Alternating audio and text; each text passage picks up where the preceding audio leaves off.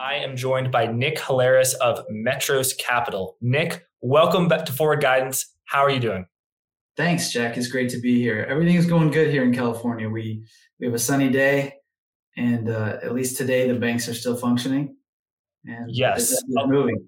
The bank turmoil centered on your neck of the woods in California. Just to introduce you to our audience, you are a real estate investor investing primarily in multifamily real estate. So that's residential real estate, but it's grouped in with the commercial real estate, which includes offices, warehouses, industrial stuff like that, right? Exactly. Like our core business is apartments, and those are usually bucketed with commercial. But sometimes people kind of leave it, like if it depends on what analysis you're reading, but they sometimes leave it out and they have a separate category for apartments.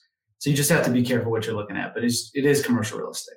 And I know it moves a lot slower than, you know, the ups and downs of the stock market, but how would you say your current business, not your business, but the general business of apartments has been impacted by the ongoing issues in the banking system?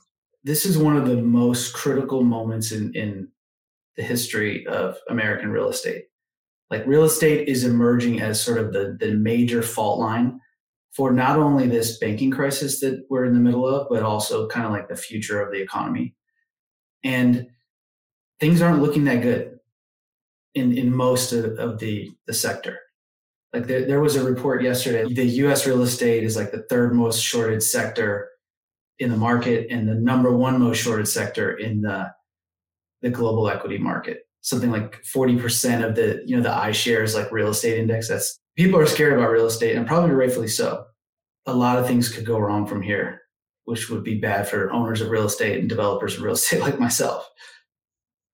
But what this all goes back to, it kind of goes back to QE, which, you know, in previous conversations that you and I had, we've talked about the origin of quantitative easing and what was happening in the pre-COVID days and all that. But the reason why real estate is in kind of the next fault line is that the sort of stimulative Fed policy that we've been engaging in since the GFC was good for real estate in the sense that it allowed for values to climb higher and higher and higher, right? There's this global search for yield.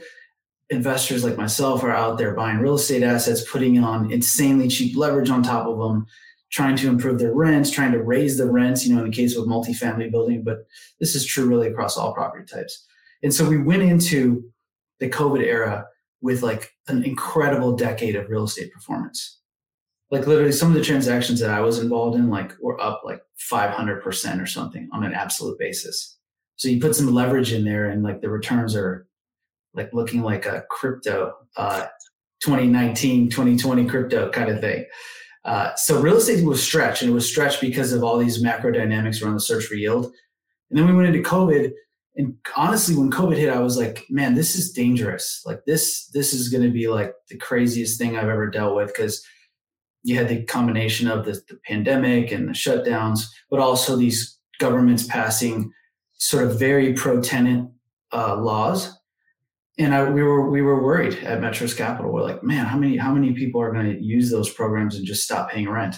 Fortunately, none of that worry like came to fruition, and we emerged from COVID even better. Real estate just went higher and higher for a whole bunch of factors, you know, probably because of, again, all the stimulus that went into it. Fast forward to 2022, the market, inflation's running out of control. Real estate is still doing just fine. You know, if you look at the first half of 2022, there's some massive transactions. People sold, you know, people who sold in that sort of window before the Fed raised 400 or 500 basis points achieved some really like, you know, record-setting valuations. And then they started raising rates. And the attitude in the real estate sector was like, okay, we'll just wait this out. This will be a short-lived rate cycle. Let's just, you know, so transactions volume went down. People like me just kind of sat on the sidelines like, okay, this is not good for the market, obviously, because there's like this inverse relationship. And then we get to a few weeks ago and the failure of Silicon Valley Bank, and real estate's already kind of in trouble because rates are headed in the wrong way. And now we have this sort of, not really a black swan, but this unexpected new element that emerged into the marketplace, which is making things even more uncertain. And so, you know, people invest in stocks. A lot of that investment is without leverage, not using borrowed money. People invest in crypto, you know, a lot of that not using borrowed money. I think real estate is a place where leverage, borrowing money is, because, you know, $1 million buildings, it's so expensive. It's leverage is kind of inherent to it. You know, even you've got a residential mortgage, you're using borrowed money. Can you explain why interest rate hikes have such a large, a disproportionate impact on real estate as opposed to, let's say, you know, a stock market? Yeah, it's really just a function of sort of the mathematics of these of a deal structure. Like you mentioned, almost all the real estate deals in this country are put together with a significant percentage of debt. In the pre-GFC days, you could get like unlimited debt, like there was no cap to the debt that you could get. But the banks and the lenders got smart after that and changed things up. But you know, in the pre-COVID days, we were getting loans leverage in the 70. You know, maybe if you had a really good asset, you could get like 80% leverage. And the interest that you pay on that leverage is a major cost item. Like I forget the numbers, but it obviously depends on where interest rates are. But it's like one of the most important, that basically that interest cost, real estate taxes, and insurance add up to like a huge percentage of the cost of owning a piece of real estate. And so when, depending on how you've structured your deal, if you have a floating rate debt instrument, for example, if the Fed raises 400 or 500 basis points from zero, you're talking about like a massive increase, a 200% increase in your biggest line item. And so, you know, had you structured, anyone who structured deals like that, in the days when interest rates were low, they got themselves in trouble real quick because of the pace at which the Fed was increasing rates. It's like all of a sudden you could have properties. Like I have some colleagues of mine in the industry that finance their deals with floating rate debt, and they look great. They're making, you know, cash flow every month, and in like 2 months they went from making a significant amount of cash flow to being completely underwater, because if you're paying 200 or 300% more on that line item, it just blows up the economics of the deal. So it's very impactful, and it's sort of like the main risk. Like when you think about real estate, like there's real estate risk and there's interest rate risk. Those are the two big ones. And what percentage of real estate debt is floating rate, where interest rate payments go up or go down with thing? It's like, oh, it's LIBOR plus 100 or SOFR plus 200 basis points, stuff like that. And I think it does vary kind of by sector. So if you look at like multifamily, for example, it's a different percentage than it would be for offices. And there's more or less for multifamily. Multi's probably less, because you have the phenomenon of the sort of government sponsored players. So after the GFC, Fannie and Freddie stayed in the business, and they're a big player in the multifamily business. And they offer, like, for investors like me, like truly incredible products, like interest, fixed rate interest loans at 10 years, often with like long periods of IO. And these loans are not even recourse. Or like if you go to a bank, and they'll demand that you sign for them personally. So IO is interest only. So unlike a mortgage, you have to. It's like a bullet bond. You pay it back at the end. So no recourse means all they can get is the building. Yeah. They can't go after you if you don't. Yeah. So in the multi sector, almost certainly, I would have to imagine there's like a healthy amount of the loans are fixed rate because of Fannie and Freddie involvement, and HUD and FHA. Like there's a whole suite of these government sponsored loans that you can get access to. And then even in the banks, so the banks were active in this space, very active. But if you were a prudent investor let's say you're putting a deal together in 2022, early 2022, you can see the winds of, you know, a hiking cycle, you could buy these caps. So there's this whole industry of buying interest rate caps, even on your loan that you originated that's floating, and they have a cost to them, and it just makes the deal slightly less lucrative for you. And that's an interest rate hedge. It's a swap position, or what is it exactly? It's exactly what it is. It's just an interest rate swap. Yep. Right. So if interest rates go up from 1% to 5%, I'm going to be screwed. So I'm going to enter into a derivatives contract so that I make money when interest rates go up. Exactly. Yep. So you pay a big upfront price, you know, depending on the size of the deal, this could be millions of dollars if you're doing, you know, a big asset, like $100 million, $200 million asset. And then if rates do go sideways or not sideways, go the wrong way, like they did recently, that position really helps. Where if you went in sort of unhedged, no cap with a floating rate thing, you're in trouble. And we've seen actually already, like pre-banking crisis, we saw some big institutional investors who had $400 or $500 million loans that didn't have a cap just walk away from the real estate. So there was this portfolio in San Francisco that was back, you know, thousands of units of multi, and one in Brooklyn, I believe, was the other one.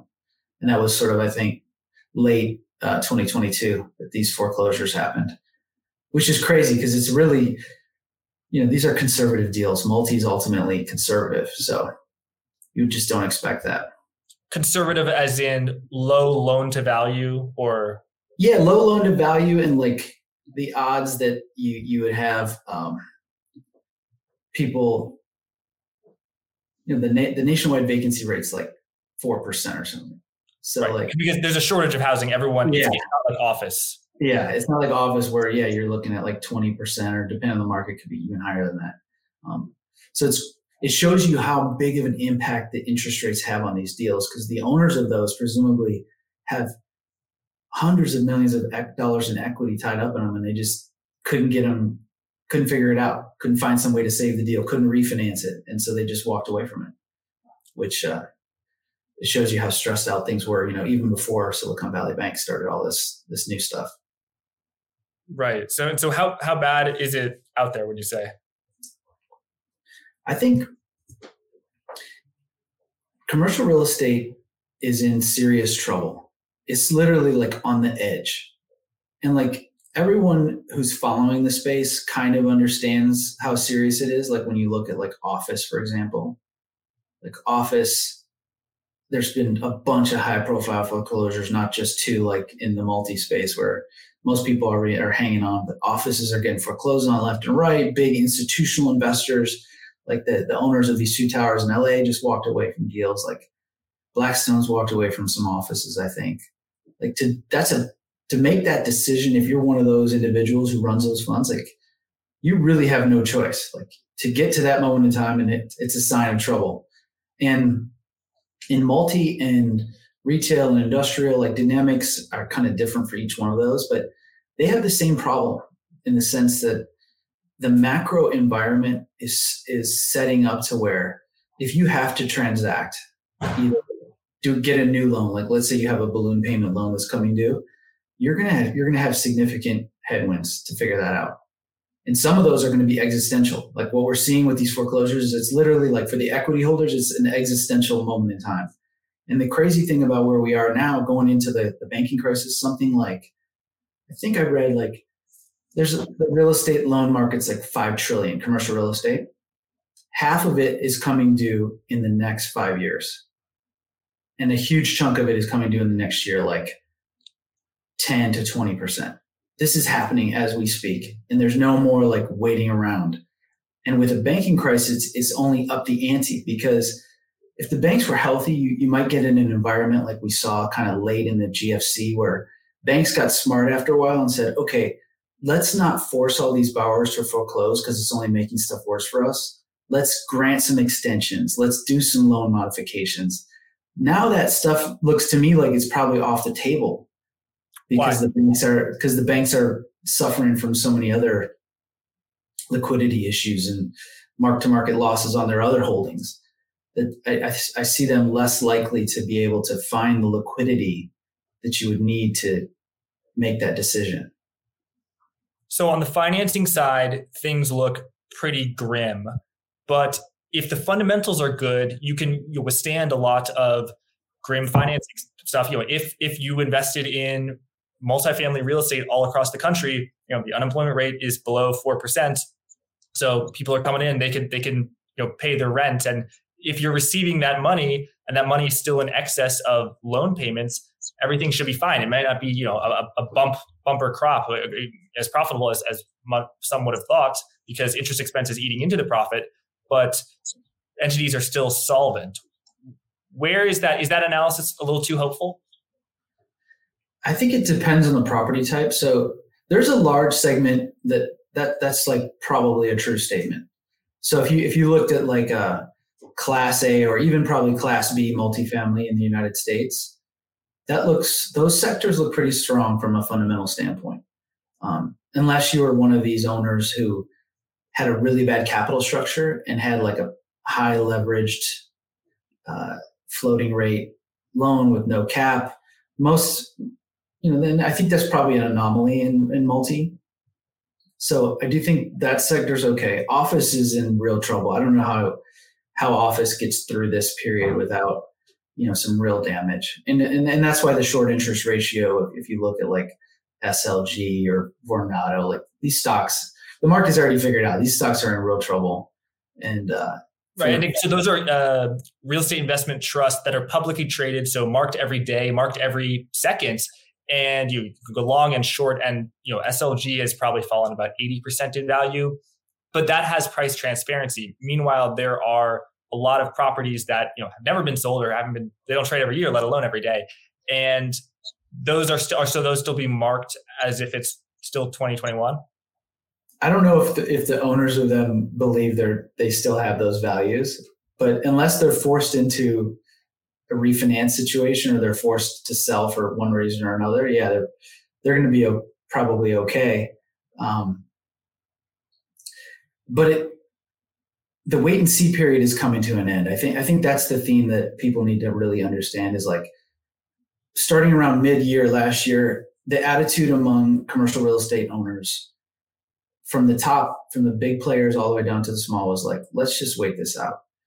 And well, we've been waiting and things are getting worse and worse. Office is not really recovering and the economy is deteriorating. So like fundamentals, even in a conservative side of the market, which is what I play in multifamily, like fundamentals are potentially deteriorating there. Like I'm hearing news, like for example, in Class C apartments in the American Southeast, where we have a portfolio kind of in and around Atlanta, there's a lot of problems.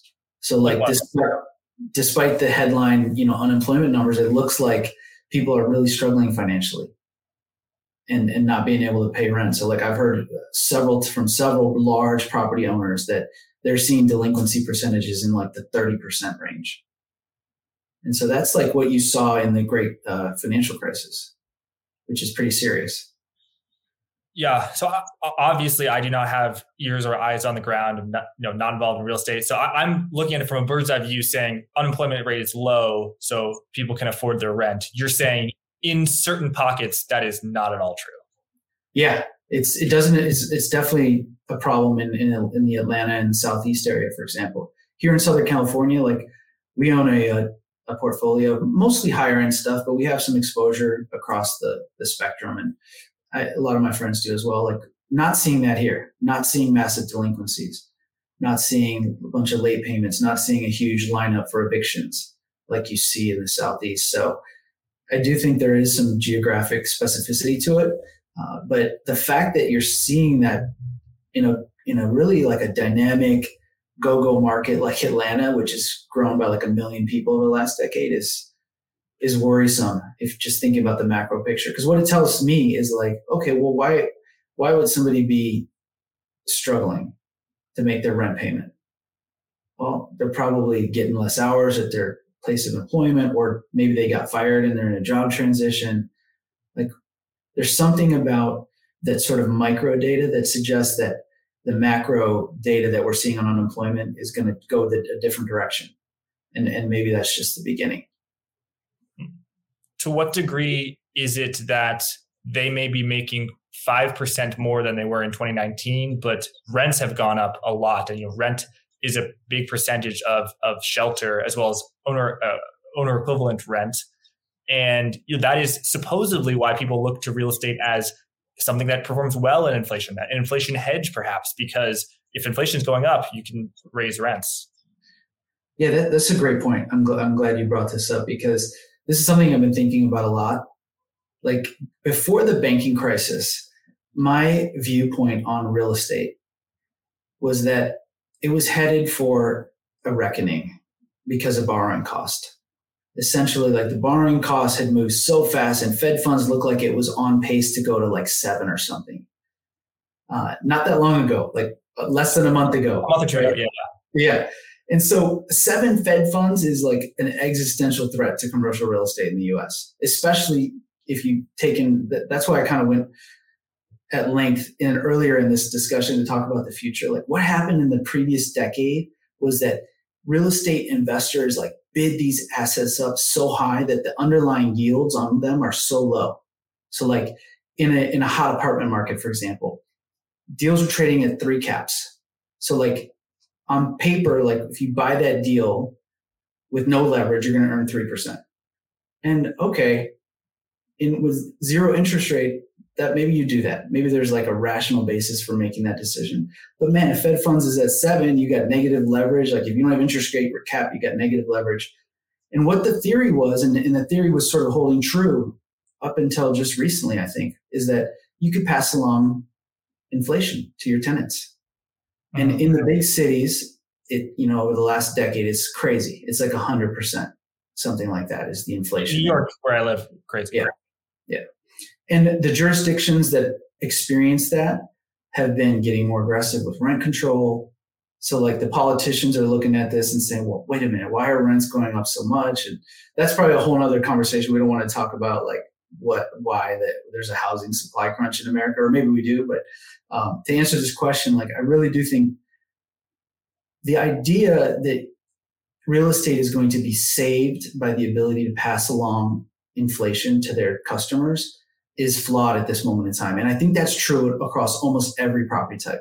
It's definitely true in office, right? Who's raising rents in office? 0% chance, right? 20% vacancy rate or higher in most markets. Like in multi, you've got this weird conundrum, which you just mentioned, which is like, despite some modest wage gains and despite low unemployment, people are actually just on a real basis, they're not making as much money. And multifamily rents went crazy during COVID. Like 20% year on year, like in the markets that I operate in, 20% year on year growth. You didn't have to do anything. It just put a new price on it. People, the market was accepting that price.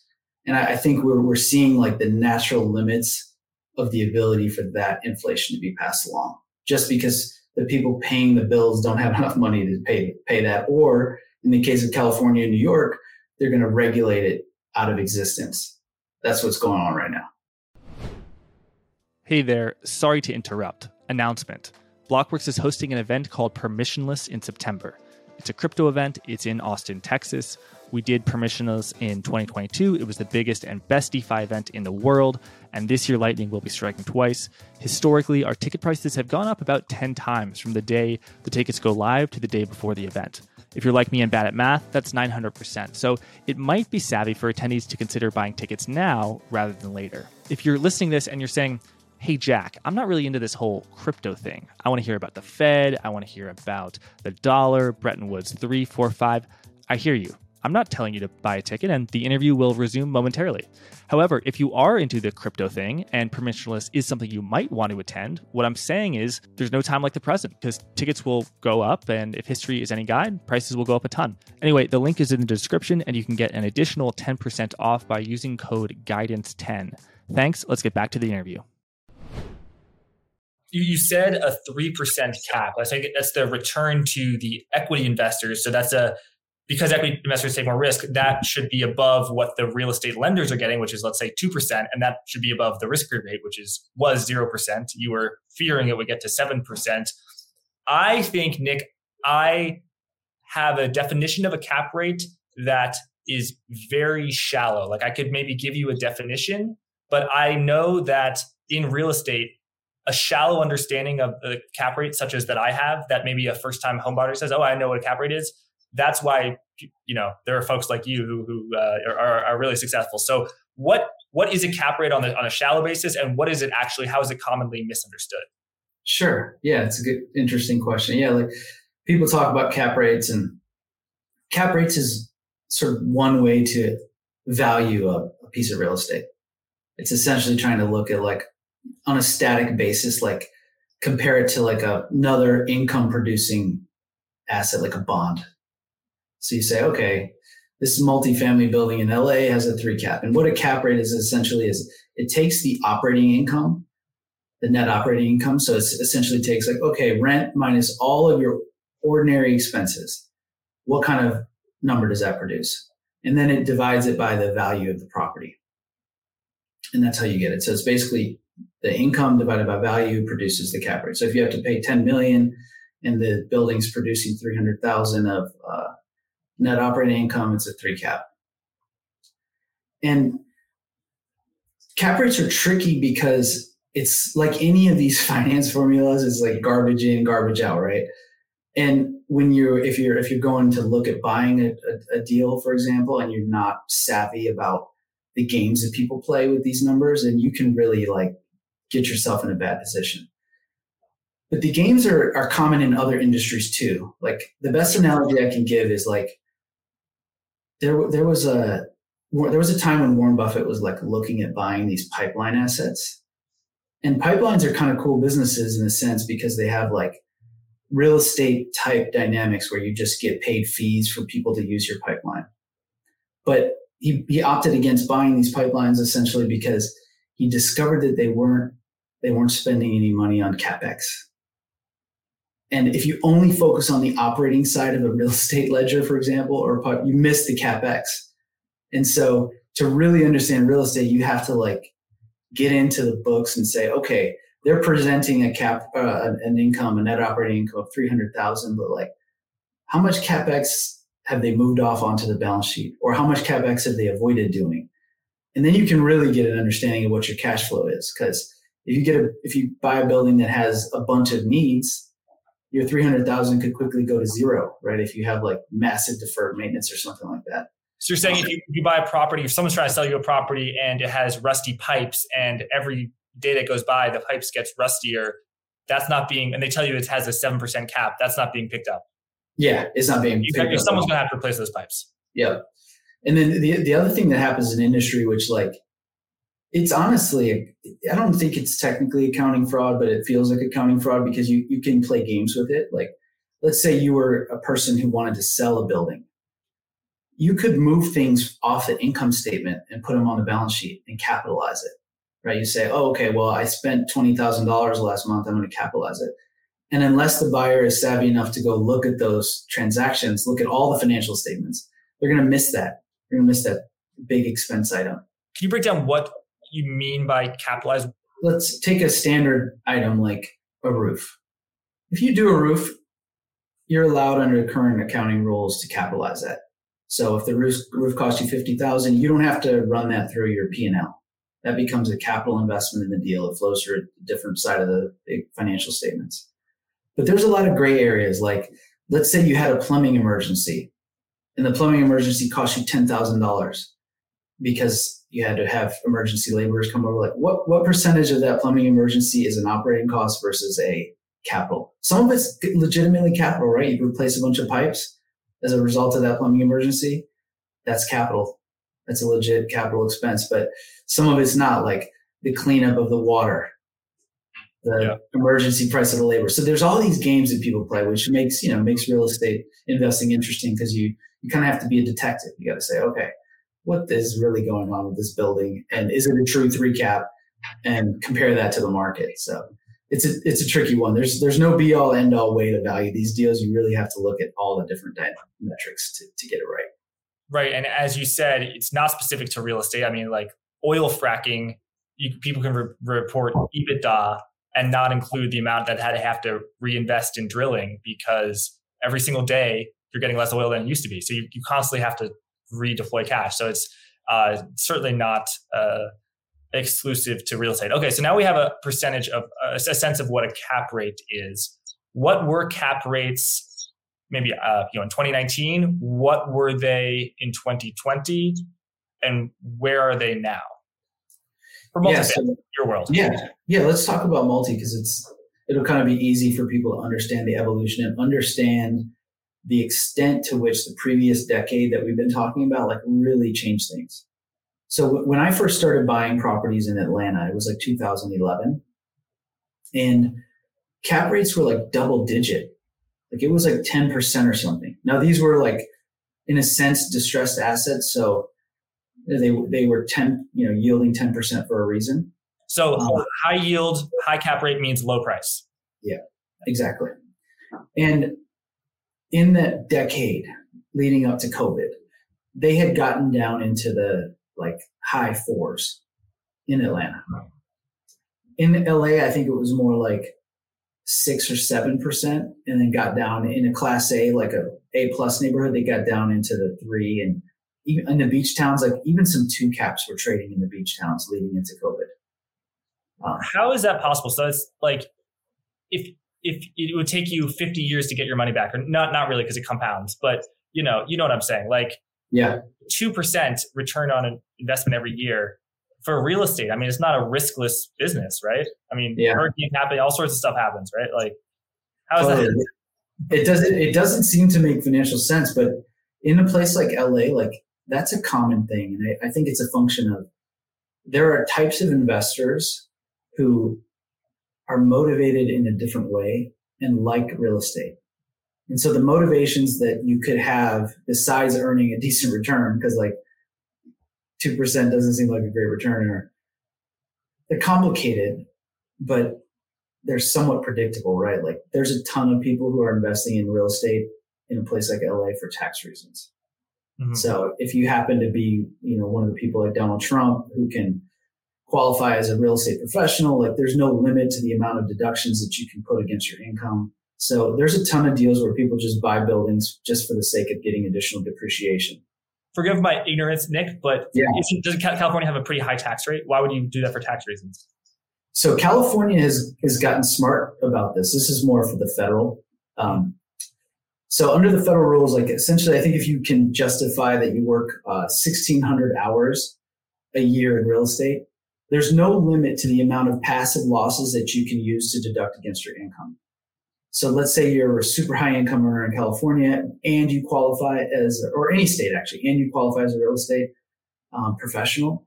You could theoretically shield your entire income from federal taxes by buying real estate and using the depreciation. So you buy a $10 million building, you depreciate it over 30 years, and that depreciation is a non-cash loss that you get to write against an actual cash income. So it's incredibly favorable tax treatment. It's why Biden was talking about reforming this stuff when he became president. Like it is very favorable to the holders of real estate. It's incredible, actually. So if you buy a property for, $100, I wish those existed. Yeah. Nice. And then if you report $10 of depreciation over 1 year, you can deduct that from your income. And your income is real money. And depreciation is a real economic expense, but it is not like you're paying it from your bank account. That's right. Yeah. And then you couple that with the 1031 exchange, which is the other component of this whole scheme that is super favorable. Like imagine that same building, right? And you own it for 30 years. Let's say you own it for the entire time under which you depreciate it.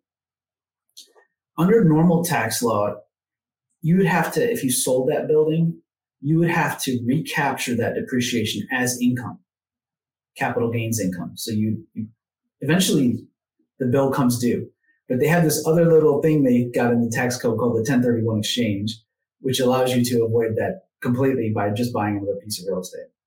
Oh, okay. Yeah. So the party keeps going. Yeah. This is why Trump really didn't want to have his tax returns out, because he's been playing this game for his entire career.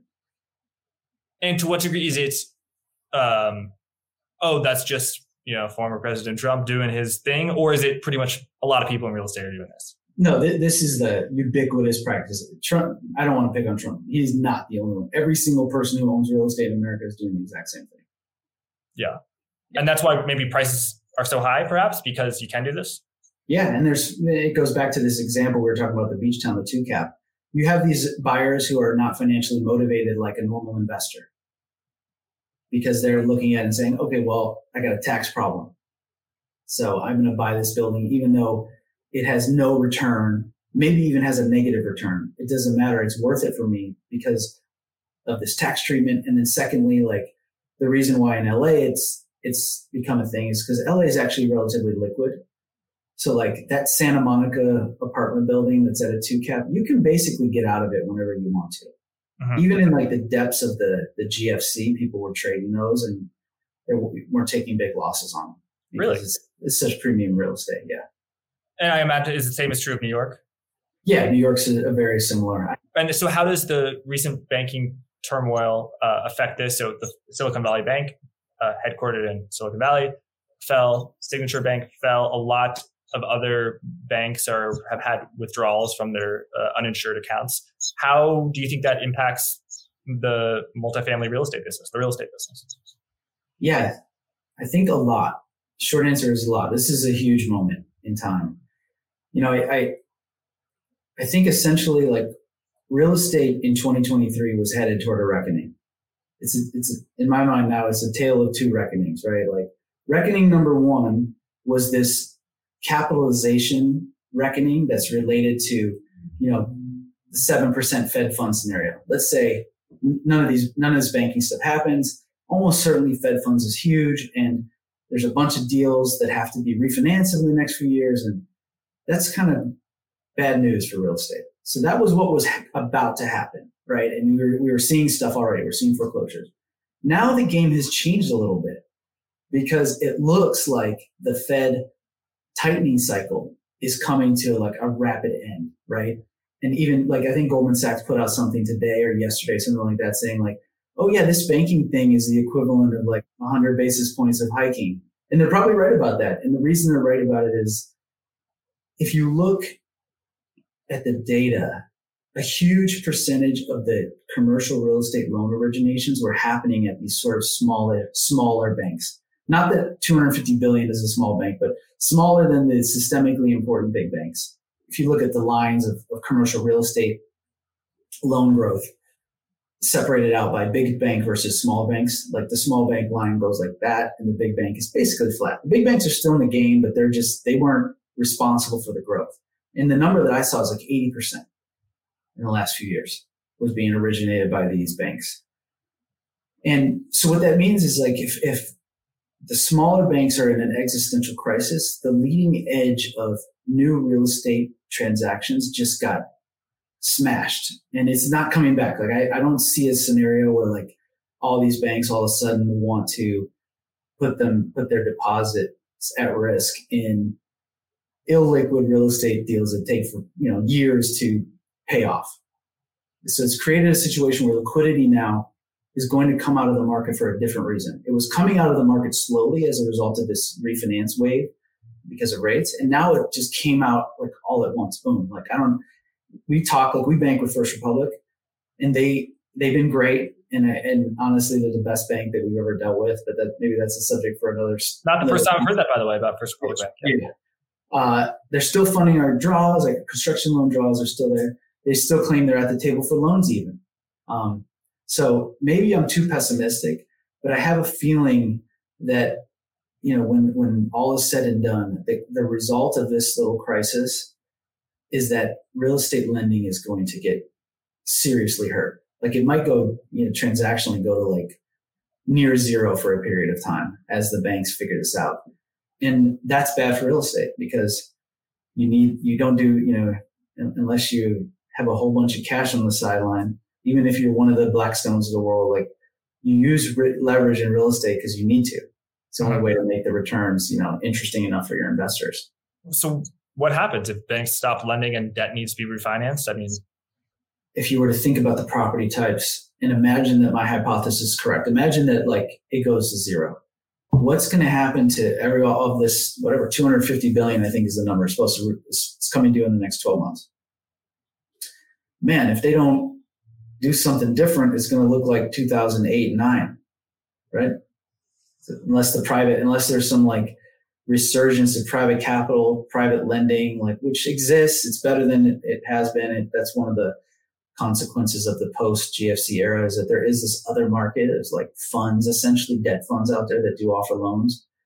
But yeah, it's going to be bad news. You're going to see a bunch of foreclosures. Now, I hope that the banking regulators have like learned their lesson, which is to like, it's a bad idea to allow a bunch of mass foreclosures because it just creates this negative death spiral going in the wrong direction for banks, which are levered as everyone's reacquainting themselves with the fact that banks are levered in a fractional way.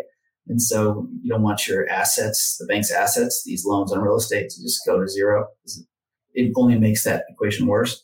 So I hope they figure out some way, like, to incentivize the banks to keep lending or provide some kind of additional liquidity program that would prevent this from happening. But if it doesn't, yeah, it's going to be bad. Real estate's going to get crushed. It's already happening. I mean, there was LA, for example. This is pre-Silicon Valley Bank. LA office market transaction volume was down 75% year over year, and the pricing was down 40%. Just to give some context, I think commercial real estate in the GFC was down 40%. So going into the banking crisis, office in LA was already down as much as it was down in 2009. And now it's looking like it's going to get worse, not better, because of, you know, the employment picture. Like, everything is going wrong for office at the exact same time. You've got this refinances, you've got the banks sort of out of the game, and you have fundamentals that are deteriorating. So it's pretty bad, you know, picture for them.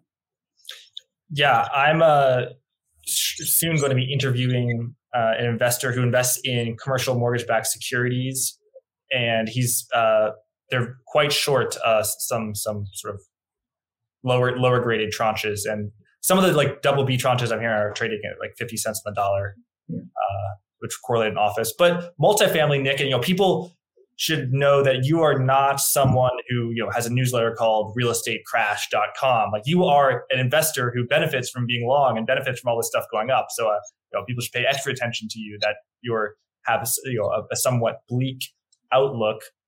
Yeah, I mean, what do you think happens? Yes, yeah, like I joke, like, I'm basically leveraged long real estate at like 99%. This is my whole portfolio. Like, a lot of real estate investors, like, once you start investing in real estate, you don't really invest in anything else. I've been attempting to diversify, and I've done a decent job, but I'm still like way overexposed to real estate. And fortunately, I'm in a relatively conservative part of the whole space. And I own a bunch of buildings that, you know, fortunately we have these fixed rate debt instruments on them.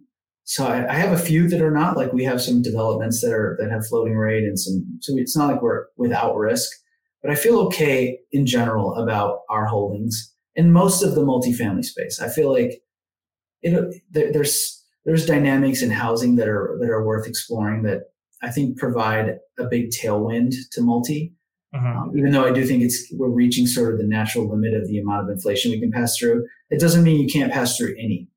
And right. And buying a house is now so expensive because the price of real estate exploded 2020, 2021, and it has only gone down like 5 or 6%. I think the Case-Shiller came out today. I'm sure the real numbers are maybe a little worse, but housing is still expensive, and then mortgage rates have exploded higher. So even if, oh my God, rent is so expensive, it's still cheaper than to buy a house. Totally. And that dynamic's is already started to get worse. Like, essentially, America has a massive supply problem for living space. And it's a function of the crash, which destroyed the single family market, and a function of NIMBY anti-development policies that are not just a function of the coasts. This is happening all over the country. We're NIMBY is not in my backyard, sort of local activism. Yep. Preventing development for various reasons, you know.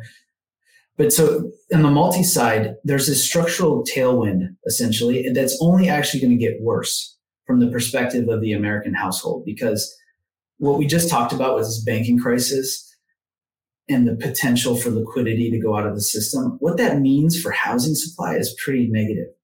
Like, it means that new apartment deals are not going to get done because there's no financing for them. And we're already seeing that in and around LA. LA had a decent pipeline of deals. Like, if you look at like permit applications, it looked like, oh, we got 100,000 units or something that are going to come online in the next few years. Every day I get another listing from a broker of developers who are trying to sell these land sites that are basically ready to build, and to somebody else getting out of it saying, you know what, I don't want to build it, or I can't build it, or I can't get financing to build it. And what's ultimately going to happen is all that stuff's just going to get put on hold. It's really hard to get a loan. It's really hard to make these deals pencil. And so the housing supply, long story short, in a place like LA or New York or San Francisco, fast forward to 2025, it's going to look worse because none of these buildings that were supposed to get built got built. And so that means Again, probably more inflation potential for the rents, and the value of the land will probably go up because there's less supply. Like it's bad for affordability, but maybe good for the owners of the real estate, like myself. Mm-hmm. And that's going to happen across the whole country. It's not just a coastal thing. Right. So today we got the Case-Shiller data, home prices, and for 7 months in a row, nationally home prices have fallen. But that's, I think, on single residential units.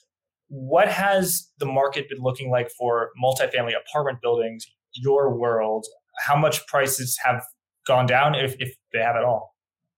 Yeah, I think it depends on the market, but Atlanta, going into the banking crisis, I felt like Atlanta was probably down 20% from the peak.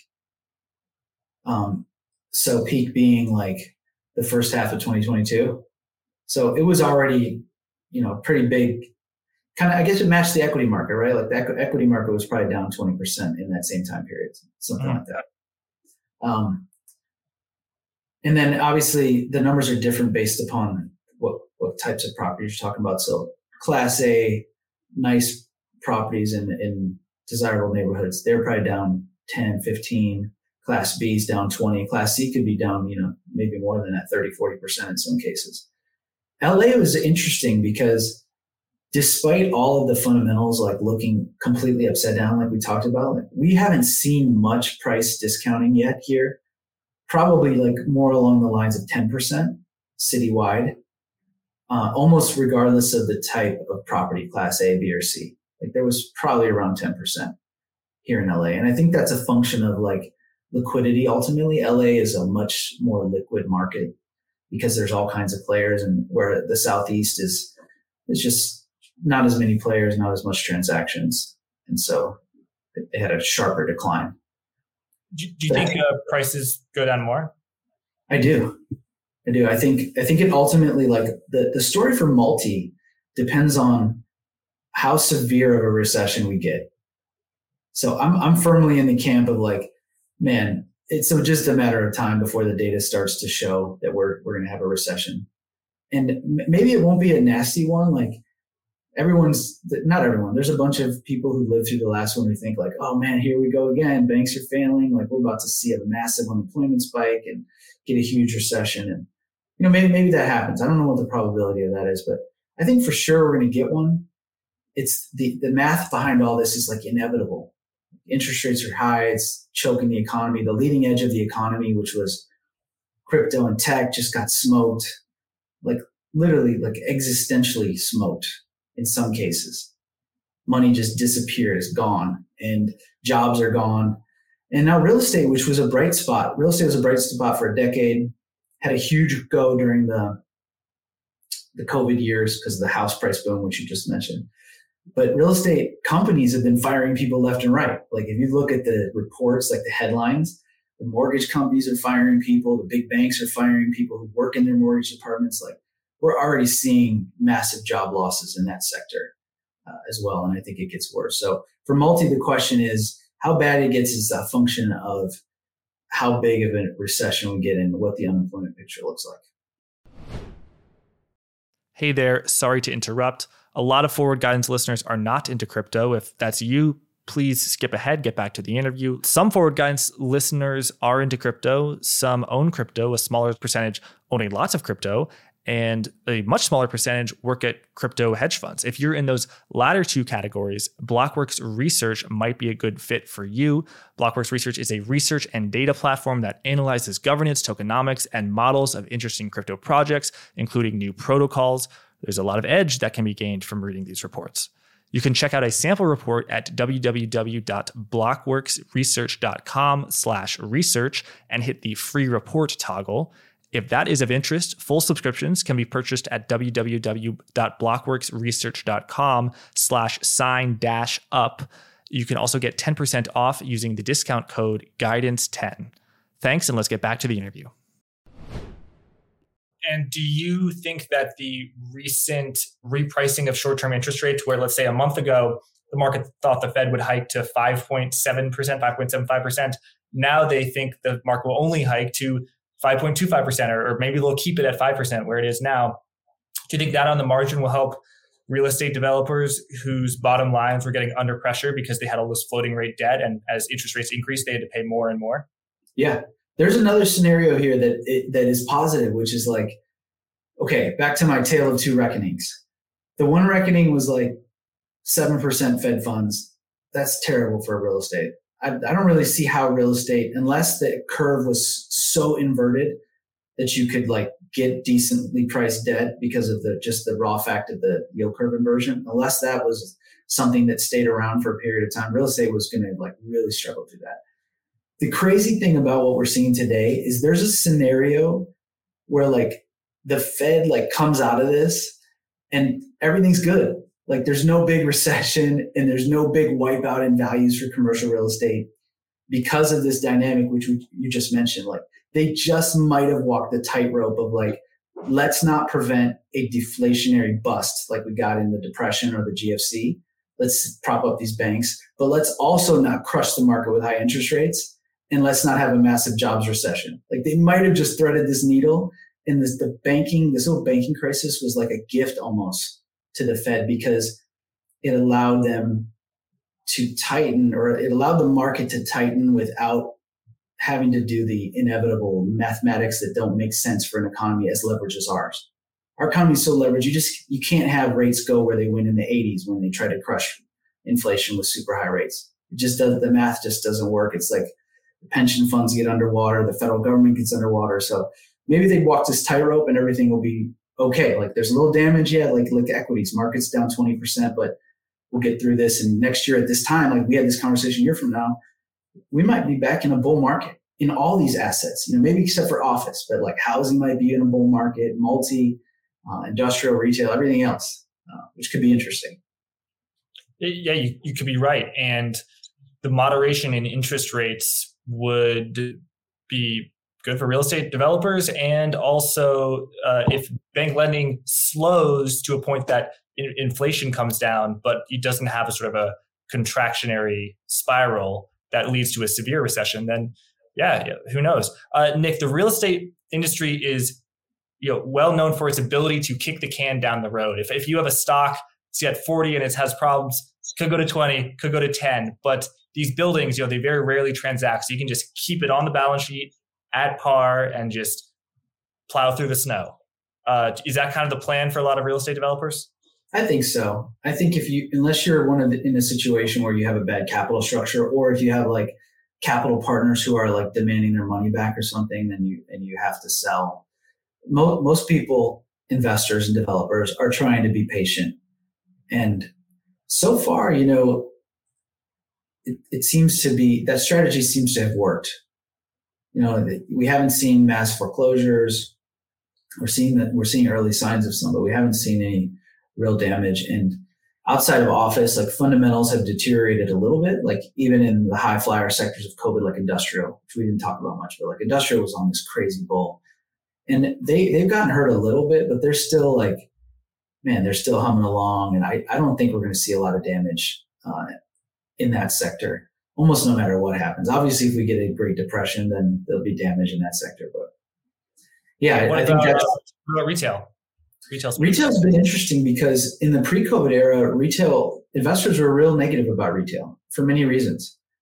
And if you think about what happened during COVID with this explosion of online sales, I forget the number, but our economy went significantly more online in terms of the economic transactions volume. But retail properties, especially decently located ones, have done really well in the post-COVID, if we can call what we're living in today post-COVID. I think it's post-COVID. Hopefully it is post-COVID. Mm-hmm. In the post-COVID era, retail is having a little resurgence because there's this psychological shift in the minds of consumers where the desire for experiential consumption is gone back to where maybe it used to be. And so retail owners are like finally not the most hated asset class anymore. Office has that for now. Mm-hmm. Well, Nick, it's great to get your sober analysis of the real estate market. What else is on your mind? What else is keeping you up at night? Yeah. So, one thing we didn't talk about, but which we should, is the housing market. Because I think the housing market is one of these is one of the most interesting and important sort of sectors for the entire U.S. economy and maybe even the global economy, because it's such a big deal. And we saw something really interesting during the COVID years. So we saw this sort of massive psychological resurgence in the desire for homeownership. And it manifested in all kinds of crazy stuff, like prices going up 40%, or 20% year on year in places that hadn't experienced anything like that ever, like Boise, Idaho, for example, or other of these sort of hot COVID markets.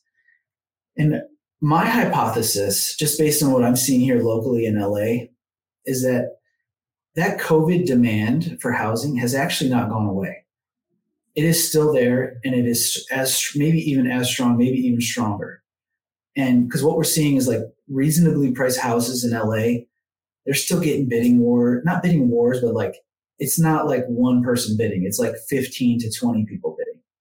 So, and Nick, explain how is that still the case, given that the mortgage rate in 2021 was 3% and now it's close to 7%. Yeah, I think there was a moment of shock when interest rates went up that high. And you see this play out in the national data where like housing transactions went like down precipitously, right? And then after the shock set in, I think people, it's a psychological thing. People want housing so much that they are getting over the fact that it's going to cost them more money. Just like when we go to restaurants and stuff and we realize that like the glass of wine or whatever we want to order is $20 more than we want to pay, but we do it anyways. People are making that decision. And actually, the data shows this, like there is price sensitivity still for sure, because the American income statement for the American households is not that good, and neither is their balance sheet. But every time there's a drop in the mortgage rate, like February, I think there was a good print. There was like a 50 basis point drop in mortgage rates, and it was up 15% or something, like transaction volume went up. So like what that's signaling to me is the COVID era demand is still here and people are willing to pay. And if we do see a moderation in interest rates, which is one of the potential scenarios you and I have been talking about, like that will come back, and that will kind of be my hypothesis is that housing will probably be kind of the leading edge of whatever we come out of this on, because there's just so much pent up demand.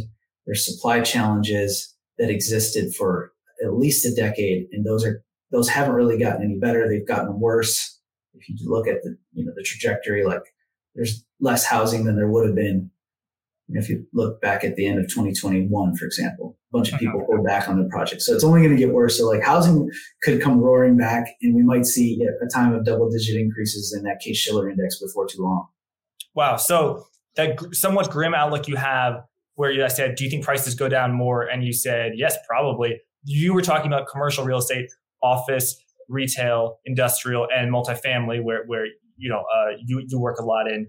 But in terms of individual homeowners, housing as an asset class, you're not nearly as bearish. Yeah, not nearly. Yeah, I think there are some markets, and it's pretty clear. Like if you look at that segmentation of that Case-Shiller number, and you see like the go-go COVID markets, those are already coming down, and they're coming down in some cases in the double-digit percentage. And that's because like the COVID era is over, and this work from anywhere stuff is over too. It's not completely over, but it's not going to be like it was during those 2-3 years. And so those markets, they didn't have the jobs to begin with. And now people are realizing like, well, maybe I can't really relocate to 5 hours away from my place of employment. Like I need to be closer. And so that's why we're seeing that. But I think on a whole, housing is well positioned and one of the best assets classes in the whole world. Like I was meeting recently with a friend of mine who does private equity on behalf of large institutional like pension type funds in Asia. And he said their number one target is American houses for rent globally. Like that, they want to put almost all their allocation they want in America, and they want almost all of it in single family house for rent. In single family house for rent, not multifamily. Multifamily is basically apartment buildings. Yeah. Right. The single family. And so single family houses, that's become more of an institutional, right? Institutions didn't used to really do that at all. They did multifamily for a long time, but that's really been adopted, right? It's investing in single family units.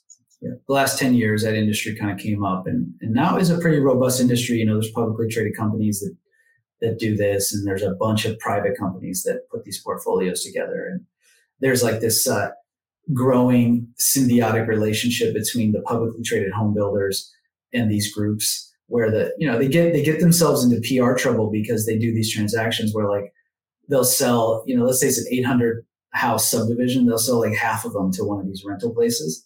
Mm-hmm. And the local politicians get mad because it's like, hey, isn't this supposed to be for homeowners? Isn't this supposed to be supportive of the American dream? And there are good arguments to think that we should think about that from a public policy standpoint. But from an investor standpoint, I feel like there's going to be a wall of money coming at that space because it's so well positioned from a supply demand standpoint. Really, even though a lot of the money came in at the top of prices, as it always does, and now real estate prices are, lower than they were. Yeah, I think so, because, again, unless you had a really bad capital structure, like none of these firms are selling these portfolios en masse; they're just holding them. Uh-huh. And so, as long as they aren't a forced seller, like they'll just hold the rentals and they'll hold them for probably a long time, maybe decades, if they're smart. That's what I would do. But if the private equity investors pull their money, which they want to, but there's a lot of gating, so that could restrict them. Who knows? Yeah. I think I don't know the inner workings of these firms, but I have to imagine that the gate, like if you were on the other side of that and you had to decide which portfolios to sell to meet the redemption, single family rentals in America will be like the last on the list. Mm-hmm. You might as well just get rid of some of this other stuff if you can. Yeah, that because it has such good upside to it. Got it. Well, Nick, tell us about the newsletter that you write, Profit Plus. Is it just about real estate, or do you take a wider view of other issues? Yeah, it's about more than real estate. Yeah, it started off as a newsletter that was about the art of investing and macroeconomics and finance topics, and also real estate, just because I happen to have like a lot of on the ground intel and experience in real estate, but it's always been in its intention much bigger. And something really interesting happened over the past like 2 or 3 years. I started writing these other articles, which I guess if you had to categorize them, it would be like personal growth type articles or philosophy articles, life philosophy, how to think differently or better about just the challenges of living in this modern world. And those articles consistently get the most sort of positive feedback from my readership, and they, people trade those articles around. They trade some of the finance ones too. So I have been writing about all those topics, and we're launching a podcast soon to accompany the newsletter. It's going to be called The Nick Halaris Show, and we started recording episodes just recently, and it's been super fun. And it's going to be a continued exploration of the art of investing and economic analysis coupled with this personal growth stuff. And I'm super excited to put it out there and see what people think about it. Yeah, I understand you've got a lot of cool guests coming up on your show. Yeah, like yourself. I'm looking forward to having you on. Yeah. Well, in all seriousness, you're one of the first people I reached out to when I started thinking about recording guests. And I'll just leave a preview because I hope all of the audience at Forward Guidance comes over and listens to the episode. But I feel like you've been at this for quite some time now, and you sit at this super unique place where you are regularly interacting with some of the smartest minds in finance and economics in the whole world, and learning their theories, learning their points of view, learning how they like break down complicated events like the Silicon Valley Bank crisis or COVID or whatever. And so I know that all of that exposure has produced some super interesting opinions and thoughts in your mind, and I can't wait to unpack those. Yeah, well, me too. I do have some interesting thoughts, but none of them original. But I think it should be good, and I think real estate is a topic that has been criminally undercovered by me on Forward Guidance. So I'm glad that me and the audience we got to hear your expertise, explain what's going on. One thing I just occurred to me, Nick, is that. So when interest rates go up, someone has to bear the losses, right? If for real estate developers, if interest rates go up, they bear the losses because if they had floating rate debt. If they hedge it out with swaps, the interest rate cap, then the banks with whom they did the hedge, they have to bear those losses unless they pass it on to someone else. So someone has to hold that hot potato, you know? That's right. That's right. And I'm not a super like savvy bank balance sheet person, but I have to believe that there are issues at all these banks related to their real estate portfolios. And I don't know like whether these loans that they hold, a lot of times the banks will sell these loans to investors and so they get them off their balance sheet. But let's talk about like the real estate loans that are currently held by the banks that are sitting on their balance sheet. Like, are they in the held to maturity category? Like, what are the mark to market provisions for those? Like, I don't know, but I have to believe there is a lot of damage hidden in those numbers. Right. And it's not necessarily on the credit side. It's not, oh, people aren't paying back their loans or the property has fallen below the loan to value, so we're going to get screwed. It's just, we lent money out at 3% and now interest rates are at almost 5% or are at 5%. And yeah, just because if you hold mortgage-backed securities, it has a price. There's an index. You get all these sorts of things. So you know, oh, it's a Ginnie Mae at 100. Now it's at 82. Now it's at 78. But a mortgage, yeah, it's totally different. And obviously there are standards. And yeah, I think a lot of loans are held to maturity, but it really is the same asset. Mortgage-backed securities are just bundled loans that are secured, you know, our agencies are secured by the government. And for example, First Republic Bank, they did not have a lot of securities on their balance sheet. Some municipal debt, but not a lot of the stuff that Silicon Valley had of agency mortgage-backed securities. That's negative convexity, really a very lot of duration risk.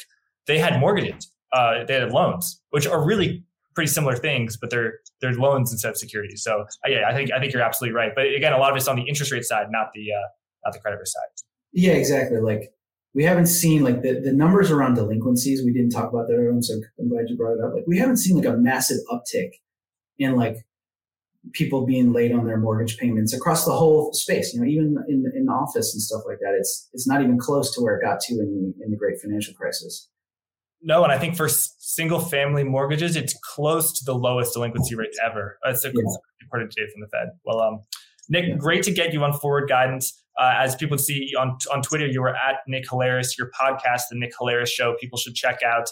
Metros Capital, they can get in touch. How can people get in touch with you? More importantly, how can people subscribe to your newsletter, Profit Plus? Yeah, thank you. You can get in touch. We have a website just called nickhalaris.com, and you can subscribe for free there. You can also find links to that, like if you just go to my Twitter, which is at Nick Halaris. There's a link to the website, and people can subscribe. And we'd love to welcome you as part of the community of readers and listeners. Definitely. Nick, thanks so much for sharing your insights, and thanks everyone for watching. Thank you.